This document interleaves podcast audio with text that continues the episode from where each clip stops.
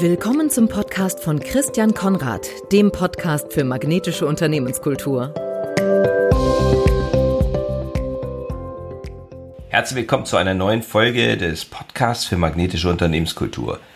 Mein Name ist Christian Konrad. Die zentrale Frage, um die es in diesem Podcast geht, lautet, wie können Unternehmen ihre Kultur konkret und praktisch so gestalten, dass sie die passenden Mitarbeiter und die idealen Kunden anziehen.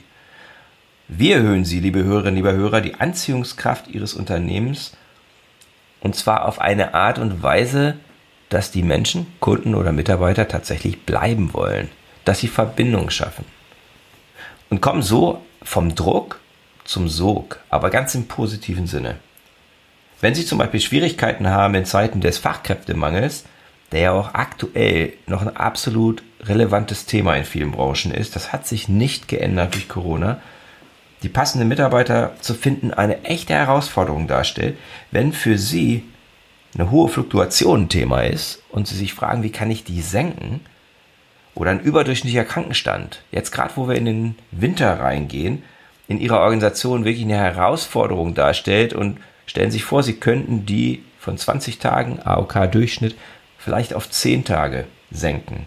Wenn Sie mit der Einsatzbereitschaft, Produktivität und Motivation Ihrer Mannschaft unzufrieden sind, wenn sie sich wünschen würden, dass da einfach mehr kommt, dass eine größere Bereitschaft für Eigenverantwortung da ist.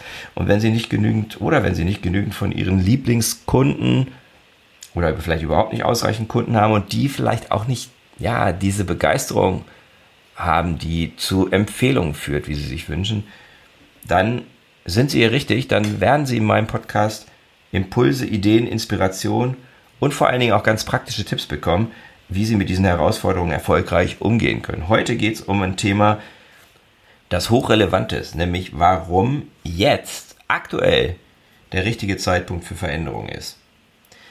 Als Menschen mögen wir Veränderung nicht. Die meisten von uns jedenfalls.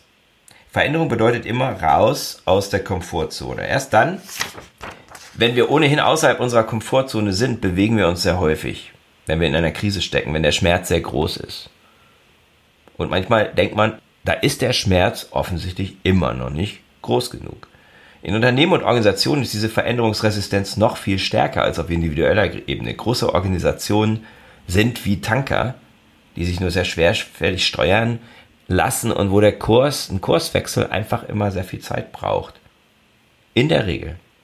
Wenn sich Umfeldbedingungen aber ändern, dann kann Veränderung überlebenswichtig sein.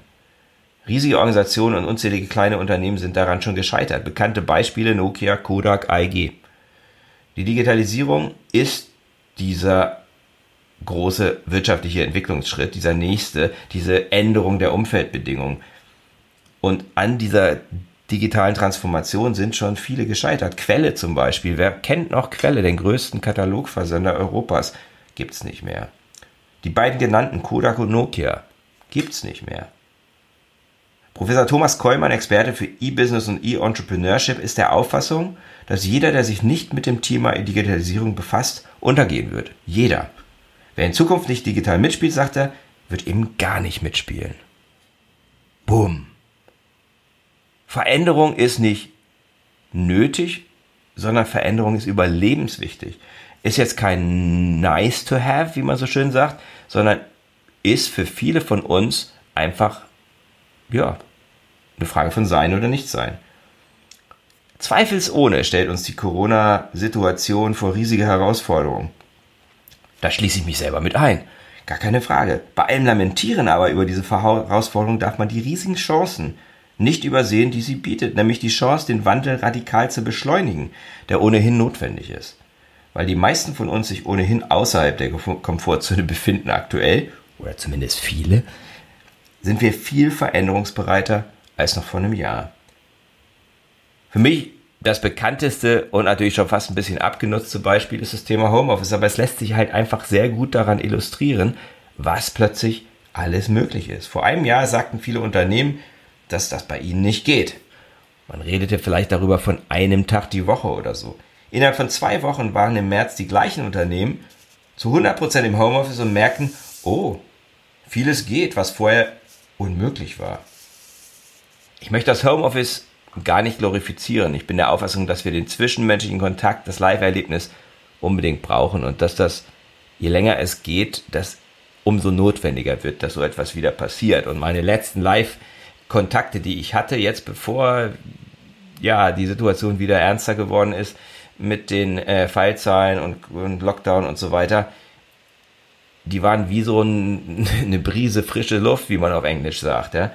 Breathe of fresh air, weil es einfach so gut getan hat, mit Menschen wieder zusammen zu sein. Das ist es nicht. Wir brauchen beides. Wir brauchen die Flexibilität, wir brauchen die Möglichkeit, im Homeoffice zu sein. Wir brauchen die Möglichkeit, uns wieder zu treffen in Büros. Und wir müssen lernen, anders zu arbeiten und noch wichtiger, anders zu denken. Unternehmenskultur ist die Summe aller Denkweisen und Einstellungen, aller Verhaltensweisen, aller Kommunikation. Also Einstellung, Verhaltensweise, Kommunikation in einem Unternehmen. In der digitalen Transformation müssen sich alle drei Einstellungen, Verhaltensweisen und Kommunikation verändern. Und das sieht man auch an den Unternehmen, die jetzt erfolgreich sind. Die denken anders, die verhalten sich anders und die kommunizieren auch anders. Also nehme ich einfach mal ein viel gehasstes Beispiel, Amazon. Denkt anders, denken ganz klar vom Kunden her. Man kann die verteufeln, man kann den Teufel an die Wand malen, aber wenn ich dort Kunde bin und ich habe ein Problem, dann merke ich, dass die anders sich verhalten als andere. Ich bekomme immer einen Menschen an die Stimme. Digitales Unternehmen. Aber ich bekomme immer jemanden an, an, an, ans Telefon, wenn ich dort ein Problem habe. Mein Problem wird innerhalb von kürzester Zeit gelöst. Kundenzufriedenheit ist bei denen nicht ein Schlagwort, sondern ist tatsächlich die Mission oder was auch immer, ist jedenfalls die höchste Priorität. Dass ich als Kunde dort zufrieden bin. Die Kommunikation ist auch sachlich, freundlich, professionell, hilfsbereit, ähm, intensiv es wird nachgefasst, es wird gefragt, äh, haben wir das Problem gelöst. Das kenne ich so von anderen klassischen Unternehmen in der Form nicht, ist anders. Und da steckt natürlich eine Unternehmenskultur hinter. Ich möchte da jetzt, ich kenne mich nicht aus mit der Unternehmenskultur von, von Amazon, aber ich weiß aus Erfahrung, dass das nicht von selber kommt. Dass das das Ergebnis harter Arbeit ist, dass das Ergebnis von Schulung ist, von Prozessen, von Umweltbedingungen, die das eben ermöglichen. Mein Punkt heute ist, dass aktuell das Fenster der Veränderungsbereitschaft noch aufsteht. Aktuell können Sie Ihre Unternehmenskultur viel schneller und wirksamer verändern als noch vor neun Monaten. Das Fenster wird nicht ewig aufbleiben.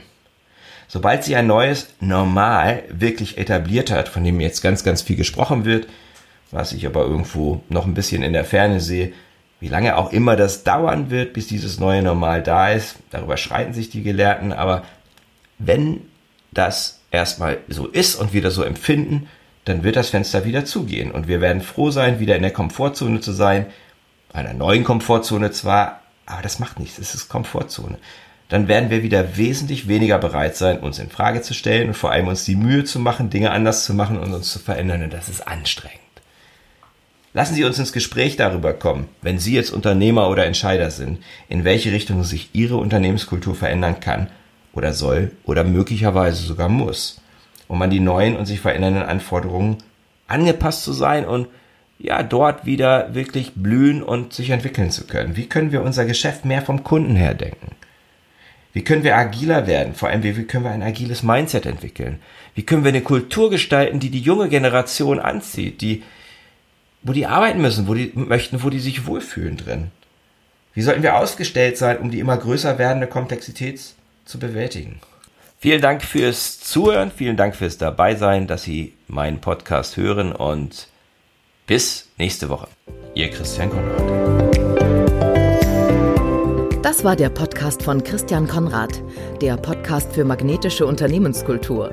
Mit Impulsen, wie Unternehmen die passenden Mitarbeiter und die idealen Kunden anziehen. Dazu inspirierende Interviews mit Unternehmern, Entscheidern und Mitarbeitern.